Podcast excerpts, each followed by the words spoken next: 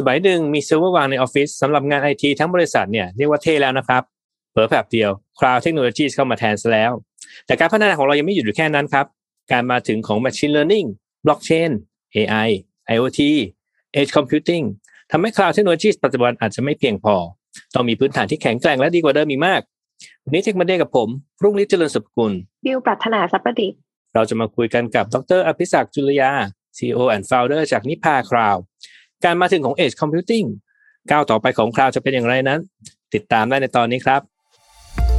Tech Monday Podcast brought to you by ใหม่เซเลนีโลชั่นและเจลอาบน้ำกลิ่นน้ำหอมให้ผิวหอมพร้อมบำรุงติดทนทั้งวันหอมไว้มั่นใจกว่า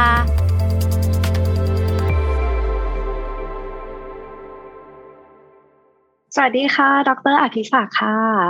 สวัสดีครับคุณบิวครับคุณลูกเองยินดีต้อนรับค่ะยินดีต้อนรับสู่รายการ Tech Monday นะคะยังไงเดี๋ยวรบกวนดร.ค่ะแนะนำตัวเองสั้นๆให้ผู้ฟังได้รู้จักด้วยค่ะ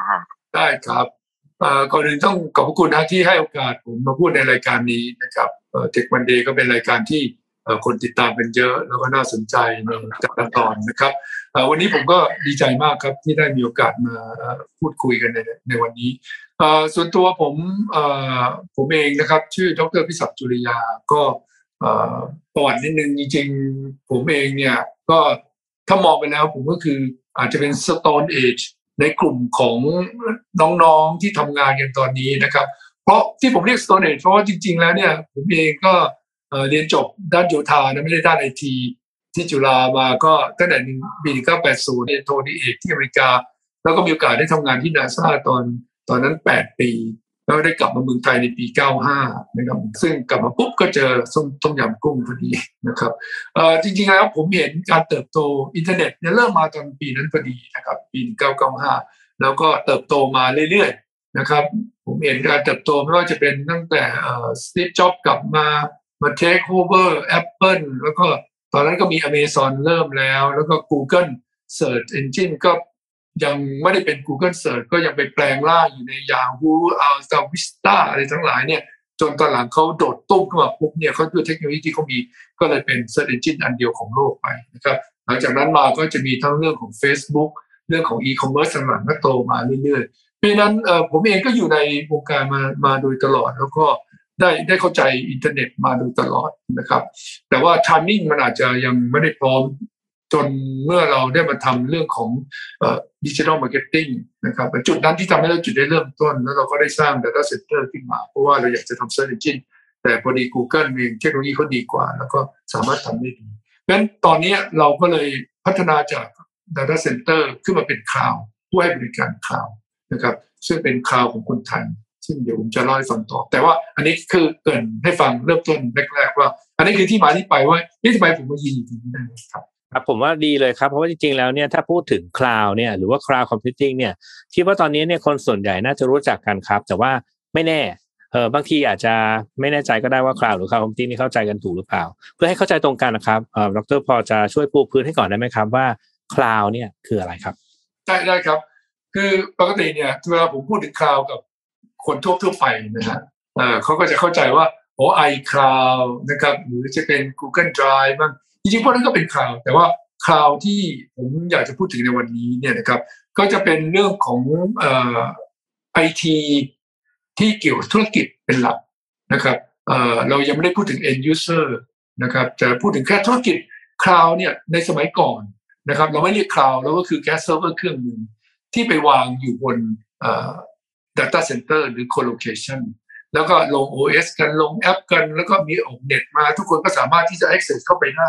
อันนั้นเป็นเป็น legacy นะครับแต่แบบใหม่เนี่ย cloud คือการ share resource การ share resource ก็คือว่า cloud technology คือคือตัวที่เป็น hypervisor ที่สามารถทำให้ share resource ได้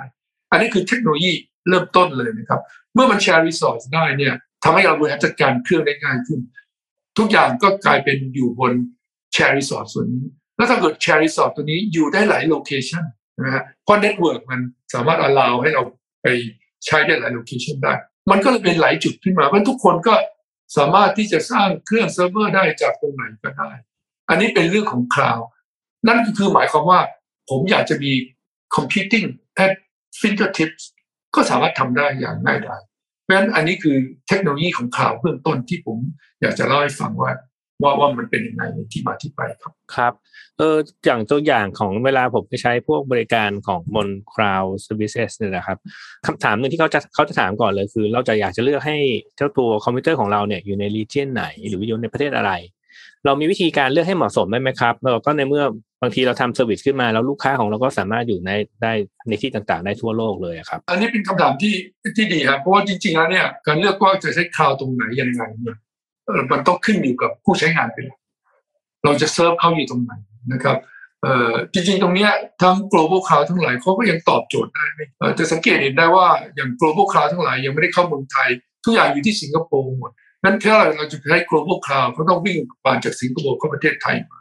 แต่ว่าถ้าเกิดในประเทศไทยเองเนี่ยถ้าเราเลือกได้นะครับเราอยากจะอยู่ใกล้ผู้ใช้งานให้มากที่สุดเพราะ latency เป็นสิ่งที่สำคัญเพียงแต่ว่าบางอย่างบาง latency เนี่ยมันก็พอที่จะซัฟเฟอร์ได้มันอาจจะไม่ได้ไม่ได้ต้องการเป๊ะอย่างผมยกตัวอย่างนะครับถ้าเกิดเป็น latency ระดับที่ global cloud เขาส่งเข้ามาในประเทศไทยพวกนี้ต้องมี สี่สิบถึงห้าสิบ มิลลิเซคันด์นะฮะแต่ถ้าเราเดี๋ยววันนี้เราจะพูดถึงเรื่อง Edge Cloud Computing เนี่ยเราต้องการ latency ที่อยู่ที่ประมาณสี่หรือห้ามิลลิเซคันด์ความแตกต่างกันประมาณสิบเท่าดังนั้นถ้าเราจะเลือก cloud ตรงไหนเริ่มต้นนะครับควรจะเลือก cloud ที่ตอบโจทย์กับ user อันนั้นถ้าสมมติเราเลือกไม่ได้อันนั้นคือที่มาว่าเราจะได้ยินคำว่า ซี ดี เอ็น นะครับ ซี ดี เอ็น ก็เป็นตัวสำคัญที่จะทำให้ตอบโจทย์ตรงนั้นได้แต่ตอนนี้เนี่ยมันมีอีกปัจจัยที่เราจะเลือกคลาวด์ไหนก็เพราะว่ามันขึ้นอยู่กับกฎหมาย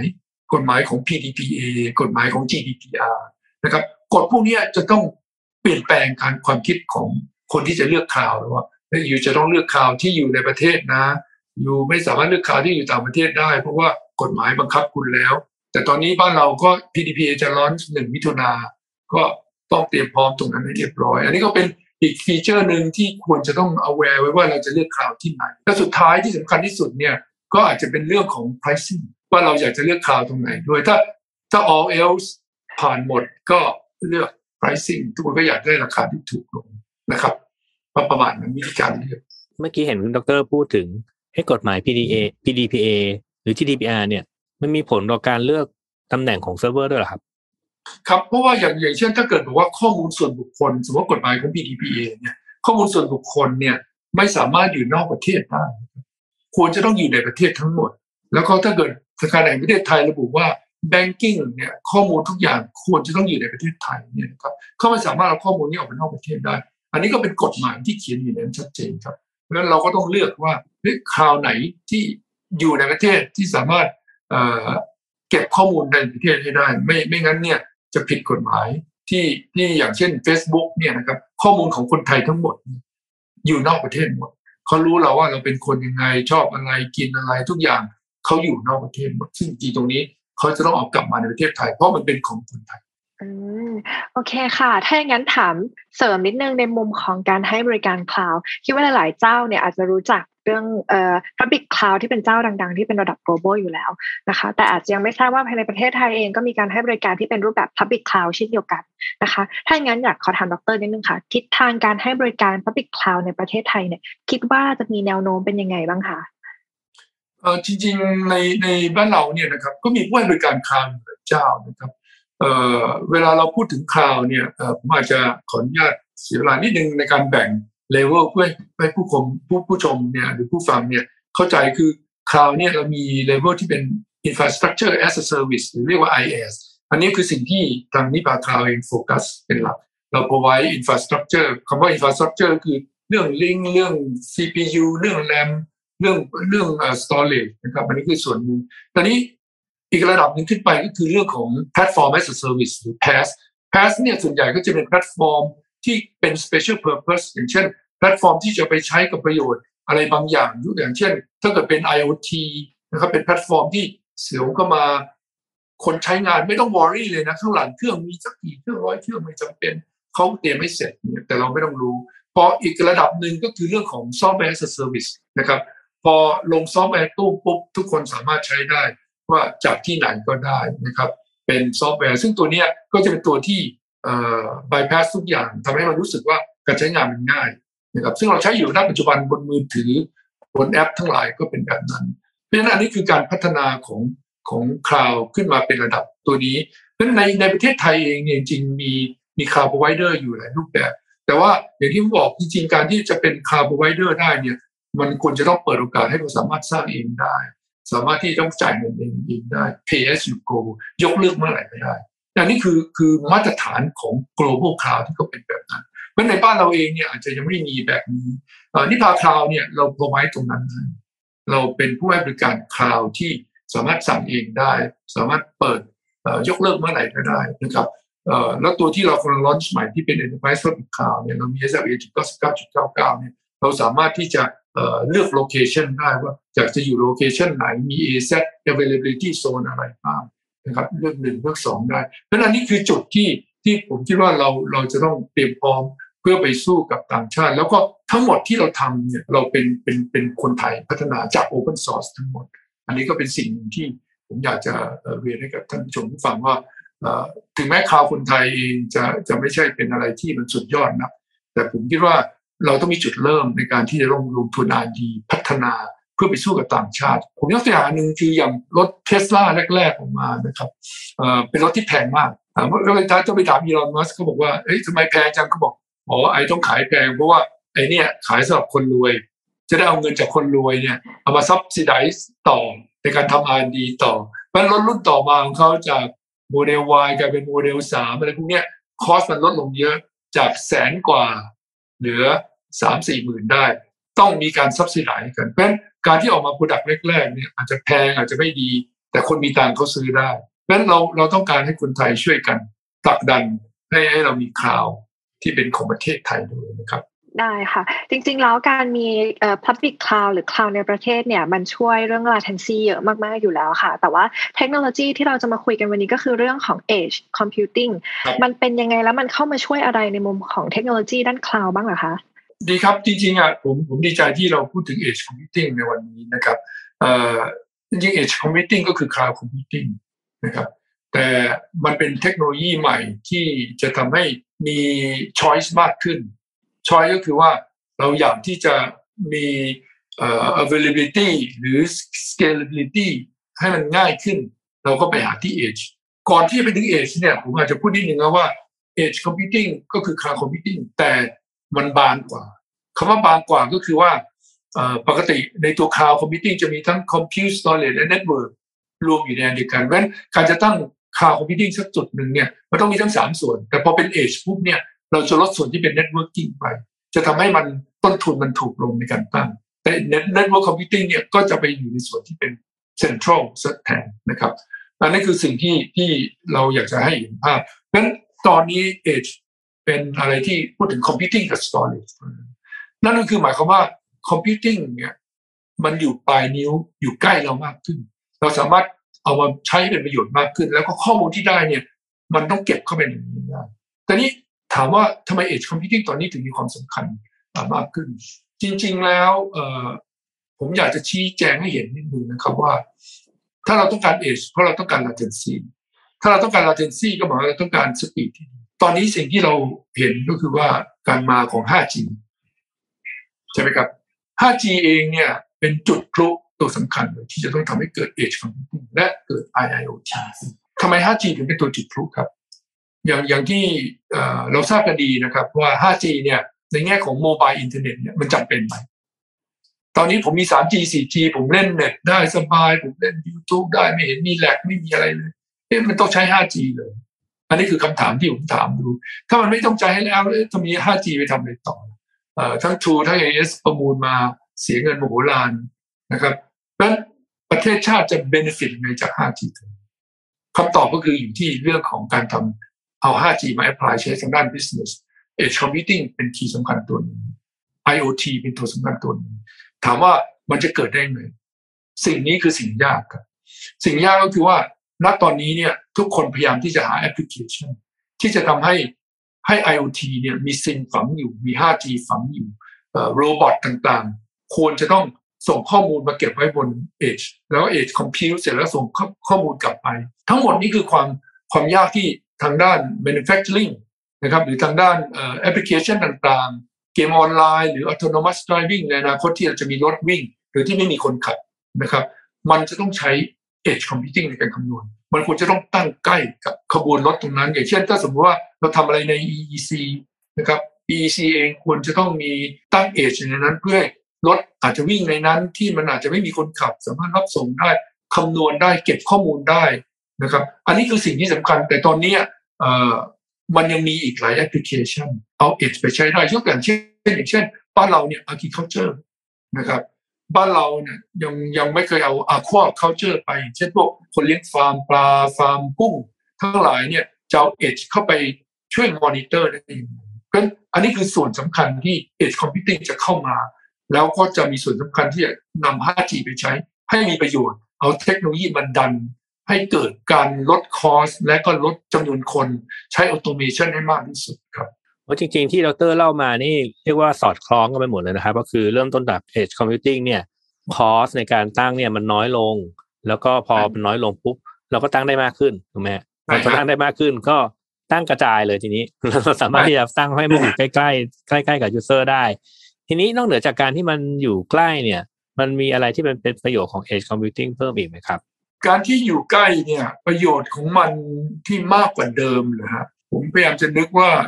edge computing ที่อยู่ใกล้มากกว่าเดิมเนี่ยปกตินะฮะถ้าเกิดเราดูเรื่องของทราฟฟิกเนี่ยนะครับประโยชน์หลักๆก็คือว่าสมมติว่าผมทำกรณีสตรีมมิ่งนะสตรีมมิ่งง่ายๆฮะพูดแอปพลิเคชันเลยสตรีมมิ่งเนี่ยถ้าเกิดสมมติว่ามันต้องสตรีมผ่านย้อนกลับมาหาเซ็นทรัลแล้วกลับไปหาผู้ชมที่อยู่ทางภาคเหนืออะไรเงี้ยการสตรีมมิ่งแบบนี้เนี่ยมันจะทำให้เกิดการกระตุกการ latency แต่ถ้าเกิดผมเอาสตรีมมิ่งตรงนี้ไปตั้งอยู่ใกล้ edge นะครับคล้ายๆกับ ซี ดี เอ็นแต่ ซี ดี เอ็น เนี่ยมันอาจจะไม่ใช่ dynamic นะฮะแต่ว่าถ้าเกิดมันเป็นแอปพลิเคชันที่เป็น dynamic ข้อมูลต้อง dynamic ทันทีเนี่ยเอ่อ ซี ดี เอ็น อาจจะไม่ work เพราะฉะนั้น edge computing จะตอบโจทย์นี้นะครับ streaming สามารถไปหาลูกค้าได้ทันที bandwidth ก็จะมีการกระจายกันไม่ไปคอขวดอยู่ตอนที่เราเข้าไปส่วนกลางนะครับเพราะฉะนั้นการที่จะทำให้การดูหนังได้อย่างราบรื่นได้มันเป็นไปได้จริงถ้าเรามี edge computing ครับเอ่อรบกวนดร.ยกตัวอย่างนิดนึงค่ะทั้งในมุมของ use case service หรือ application ที่จะใช้บน edge computing อย่างอย่างเช่นยกตัวอย่างมาเมื่อกี้เป็นเรื่องของปศุสัตว์อย่างเช่นการใช้ IoT มีการติดตั้งเซ็นเซอร์จับเรื่องอุณหภูมิไอ้พวกเนี้ยสามารถเป็น use case ที่เอาไปรันคู่กับพวก edge computing ใช้งานร่วมกับ ไฟว์จี ได้ด้วยไหมคะได้ได้ด้วยเลยครับจริงๆผมผมอยากจะเล่าให้ฟังตอนนี้เราก็มี work กับสยามโตโยต้านะครับอันนี้อันนี้พูดถึง manufacturing line ก่อน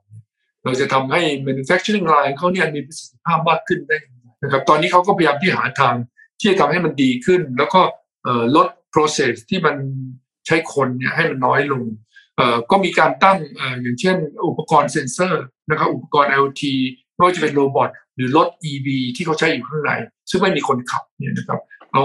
มา monitor แล้วก็ส่งมาที่ edge แต่ว่าอุปกรณ์ทุกตัวจะต้องมี ไฟว์จี นะครับถ้าไม่มี ไฟว์จี อย่างน้อยเนี่ย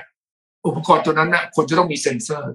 นะเซ็นเซอร์นี่คือคีย์สำคัญของการทำ IoT นะอุปกรณ์บางตัวเนี่ยถ้าเกิดเซ็นเซอร์ดีเนี่ยทุกอย่างก็จะตอบโจทย์ได้หมดมันจะส่งข้อมูลกลับมาที่ Edge Computing แล้วก็เก็บข้อมูลเสร็จแล้วถึงเวลาก็ประมวลผลแล้วกลับไปบอกได้ทันทีว่าอ๋อเฮ้ยข้อมูลตรงนี้นะคุณควรจะต้องปรับปรุงตรงนี้นะยกตัวอย่างเช่นถ้าสมมติว่าผมไปพูดถึง aquaculture ซึ่งเป็นการเลี้ยงฟาร์มกุ้งฟาร์มปลาเนี่ยเราสามารถที่จะวัดน้ำว่าน้ำเสียเมื่อไหร่หรือน้ำมันจะเริ่มเสียแล้วก็จะเก็บเราจะตรวจน้ำทุกๆหนึ่งชั่วโมงยกตัวอย่างนะครับแล้วข้อมูลเก็บเข้าไปแล้วก็พอดูว่าเทรนด์ของน้ำเอ้ยจะเริ่มเสียแล้วเรารีบเข้าไปปรับปรุงนั่นก็คือหมายว่า productivity เราจะสูงขึ้นกว่าเดิมนะครับนี่คือการที่เราสามารถ monitor ได้ด้วยการใช้เซ็นเซอร์ที่ดีแล้วก็ส่งข้อมูลออกมาเอ่อการเกษตรก็เช่นเดียวกันนะครับการเกษตรเนี่ยถ้าเราสามารถวัดได้ว่ายกตัวอย่างเช่นเอ่อเราปลูกพืชปลูกผักแล้วเราใช้กล้องนะครับดูการเติบโตของมันแล้วสามารถ detect ได้ว่าเออมันมันมีอะไรผิดปกติแล้วมีแมลงมากินเยอะสามารถที่จะใช้กล้องตรงนั้นนะประเมินได้ว่าเฮ้ยแมลงตรงนี้มามาเยอะเราควรจะต้องทำอะไรกับมันแต่แทนที่จะปล่อยให้มันโดนกินไปหรือโดนโดนเอ่อฆ่าตายไปโดยที่เราไม่รู้เพราะฉะนั้นวิธีการของเราเนี่ยการใช้ edge computing กับ tool ต่างๆมากขึ้นเนี่ยเข้าไปช่วยในส่วนที่เป็นเรื่องของเอ่อ agriculture หรือ aquaculture ได้จะทำให้ productivity เราสูงขึ้นแต่ทั้งหมดเนี่ยก็คือ based on ไฟว์จี เพราะเราไม่ต้องเดินสายไม่ต้องเดินอะไรแล้วอุปกรณ์ทุกอย่างจะวิ่งผ่าน ไฟว์จี ขอบคุณมากนะคะถึงถือว่าเป็น use case ที่ค่อนข้างเคลียร์แล้วก็ชัดว่าบางอย่างเราพยายามทำในยุค โฟร์จี ทำมาก่อนหน้านี้แต่ยังติดประเด็นและทำไม่ได้นะคะเพราะฉะนั้นในยุค ไฟว์จี เนี่ย ไอ โอ ที use case ที่เข้ามาช่วย grow ในมุมของ business อ่ะจะเห็นมากขึ้นแล้วก็เป็นประโยชน์มากขึ้นขอบคุณมากเลยค่ะครับผมยินดีครับฟังจริงๆฟังจริงๆแล้วเนี่ย Edge Computing Concept ก็ดูเรียบง่ายมากเลยนะครับก็คือเป็นการเอา computing power เนาะมาใกล้กับตัว user มากขึ้นมันก็ดูง่ายๆแค่นี้เอ่อทำไมมันถึงว่ามันมีบทบาทกับเราตอนนี้ครับคือจริงๆมันดูง่ายนะเอ่อคำถามนี้ผมอยากจะอธิบายนิดนึงคือจริงๆอ่ะมันเกี่ยวกับเรื่องของเน็ตเวิร์คผมผมย้อนไปนิดนึงตอนที่เราทำ Public Cloud ครั้งแรกเราทำในเรื่องของเอ่อ compute กับ storage ซึ่งมันเป็นจุดเริ่มต้นที่ง่ายแล้วก็ทำได้ด้วย single location แต่พอเราเริ่มจะบอกว่าเฮ้ยเราอยากจะมีสาขาที่สองเพื่อเกิด redundancy เพราะคนส่วนใหญ่จะบ่นว่าเฮ้ยคุณมีโลเคชันเดียวเหรอแล้วเดี๋ยวล่มไปแล้วจะเป็นยังไงอ่าเราก็เลยต้องเริ่มมองว่าจุดที่เราจะทำให้มันเกิดสาขาที่สองได้หรือโลเคชันที่สองได้เพื่อเกิด redundancy มันคืออะไรเราก็มองรู้อ๋อมันติดที่เรื่องของ network เทคโนโลยี network เนี่ยเป็นตัวที่สำคัญนะครับพอมีพอเราเริ่มเริ่มทำงานดีด้าน network ได้เนี่ยเราใช้ทาง Stand Fabric Networking เนี่ยเข้ามาช่วยในการพัฒนาเราสามารถตั้งไซต์ที่สองได้พอตั้งไซต์ที่สองได้ปุ๊บเรามองเห็นเลยว่าไซต์ที่เป็น Edge คราวนี้ง่ายขึ้นนะครับเพราะเรามีคอนโทรลเลอร์อยู่ที่เมนไซต์แล้วไอ้ตัวที่เป็นตัวไซต์ลูกเนี่ยก็ไม่จำเป็นจะต้องมีพอเราเข้าใจหลักการตรงนี้ปุ๊บเนี่ยเราก็เริ่มพัฒนาแล้วเราก็จะมีอย่างเช่นตัวที่เป็นทำ Resort Management ที่ดีขึ้นแล้วก็มีเซ็นเซอร์ที่ดีขึ้นใช้ ไฟว์จี ให้เป็นประโยชน์มากขึ้นเนี่ยแล้วคีย์สำคัญเนี่ยเอ่อเรื่องของ mindset mindset ขององค์กรต่างๆที่อยู่ข้างนอกตอนนี้ต้องเปลี่ยน mindset ว่าเราต้องช่วย innovate เราจะทำไงที่ improve process ของเราได้เราจะใช้ computing power ที่เรามีอยู่ใกล้ๆเราเนี่ยให้เป็นประโยชน์กับ manufacturing line ของเราหรือธุรกิจของเราได้ยังไงเพราะฉะนั้นทั้งหมดเนี่ยมันมันเป็นสิ่งที่จะต้องเปลี่ยนไปนะครับแต่ว่ามันเริ่มทำได้ก็เพราะว่าเรามี networking เรามี ไฟว์จี นะครับแล้วก็ประเทศเราจะต้องเปลี่ยนแปลงเพื่อไปสู้กับชาวโลกข้างนอกได้เนี่ยมันต้องใช้ตรงนี้ครับจริงๆก็ดูสอดคล้องกันไปหมดทุกอย่างเลยนะครับคือต้นทุนลดลงเพิ่มเพิ่มได้มากขึ้นการมาถึงของ ไฟว์จี หรือ Network ที่มีความเร็วมากขึ้นก็ช่วยสนับสนุนการเอาคอมพิวติ้งเข้ามาใกล้ตัวเราได้มากขึ้นนะครับแต่ทีนี้ผมว่าการ implement edge computing เนี่ยไม่น่าง่ายนะครับเอ่อการจะทำให้ edge computing สำเร็จได้เนี่ยมันจะมีปัจจัยอะไรบ้างครับคือจริงๆเริ่มต้นเราเริ่มต้นได้ดีนะฮะจริงๆแล้วเอ่อ Edge Computing ที่เราทำอยู่ในปัจจุบันเนี่ยอย่างที่ผมเรียนตอนต้นเราใช้ Open Source Open Source เนี่ยเป็นอะไรที่ต้นทุนต่ำแต่ว่ามันยากในการติดตั้งเพราะฉะนั้นมันต้องลงทุนต้องทำ อาร์ แอนด์ ดี Test แล้วก็ทำ พี โอ ซี บ่อยๆจนเรามั่นใจแล้วว่าเอ้ยมันรันได้แล้วก็มีประสิทธิภาพได้ดีเพราะฉะนั้นอันนี้อันนี้คือสิ่งเริ่มต้นพอเราสามารถลดคอสตรงนั้นได้โดยที่เราไม่ต้องไปใช้เทคโนโลยีจากต่างประเทศเนี่ยมันจะทำให้เราเปิดประตูใหญ่ต่อไปว่าสิ่งต่อไปที่เราจะทำให้มันเกิดได้เนี่ยนะครับก็คือมองประเด็นของเรื่องแอปพลิเคชันเรื่องของ ไฟว์จี เมื่อเมื่อไม่ต้องเสียไลเซนส์แล้วก็ทำให้ทุกอย่างมันคอมแพคได้เปิดได้ง่ายขึ้น Edge Computing ก็จะเริ่มมีความสำคัญมากขึ้นนั้นปัจจัยที่จะทำให้มัน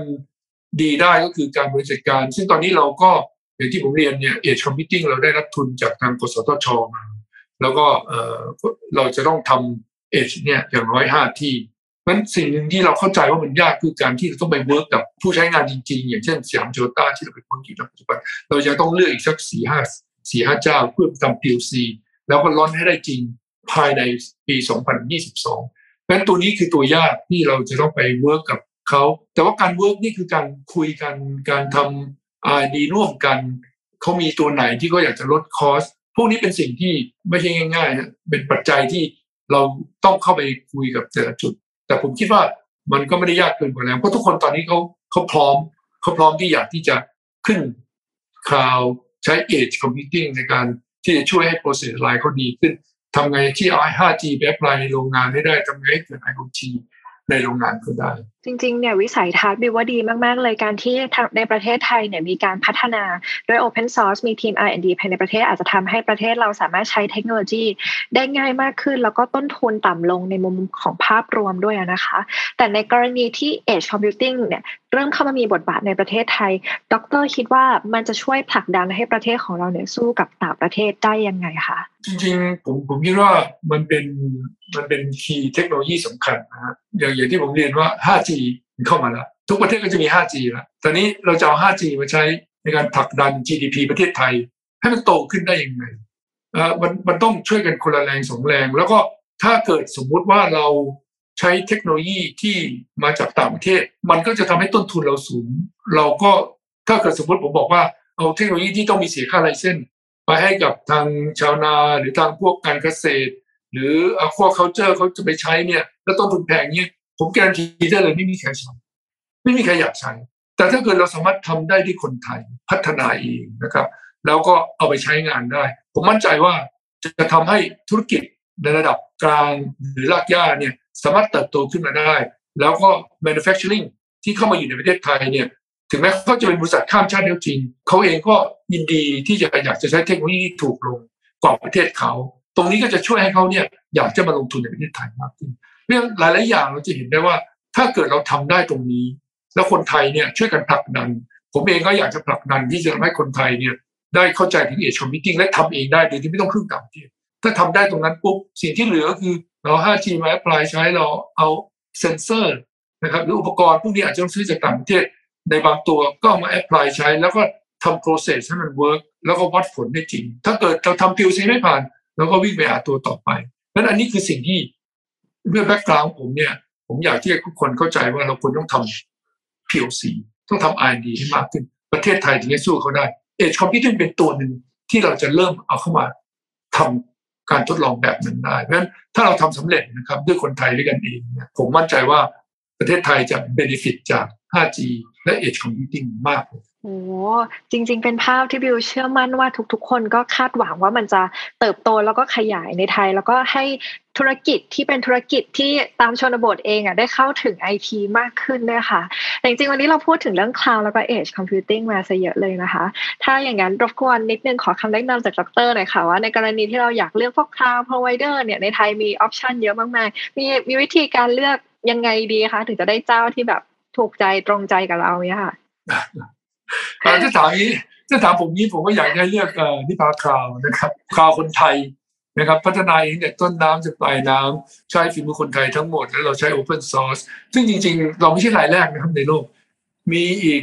จีนเนี่ยโอ้โหใช้กันเยอะมากยุโรปก็ใช้กันเยอะมากมีผู้ให้บริการระดับเป็นแบบ Public Cloud ที่เราทำนี่สามสิบกว่าประเทศทั่วโลกเพราะฉะนั้นเราคือหนึ่งในนั้นแล้วก็เราเองเข้าใจเทคโนโลยีตรงนี้ได้ดีเพราะฉะนั้นถ้าเกิดเป็นไปได้ก็อยากให้ช่วยเหลือคนไทยพัฒนาคลาวด์ไทยให้ก้าวไปสู่ข้างหน้าได้แต่ถ้าเกิดฟีเจอร์ของเราไม่มีนะครับจริงๆเรายังไม่ได้มีฟีเจอร์ครบแต่ถ้าเรามีฟีเจอร์ก็อยากให้มาช่วยเหลือในการพัฒนาคลาวด์คนไทย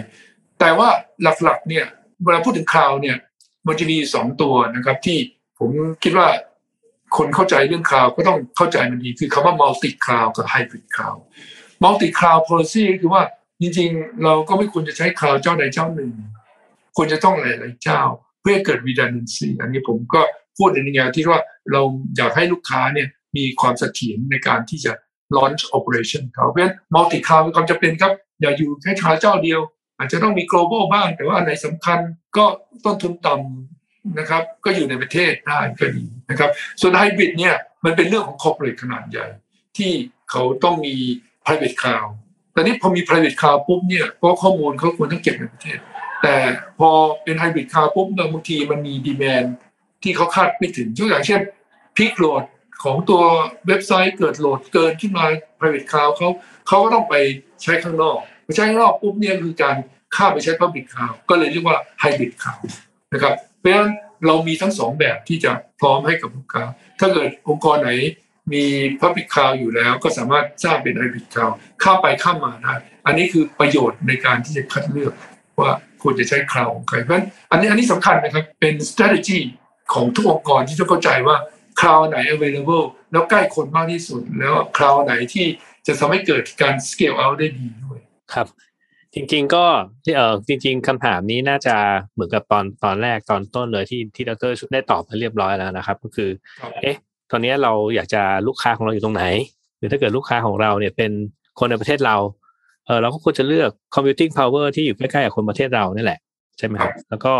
เออพวก public cloud ที่เราใช้อยู่เนี่ยเออเขาเองก็ไม่ได้อาจจะไม่ได้มี computing power อยู่ในประเทศเราเราก็เลยเลือกเออสิ่งที่น่าจะใกล้ใกล้ตัวกับลูกค้าได้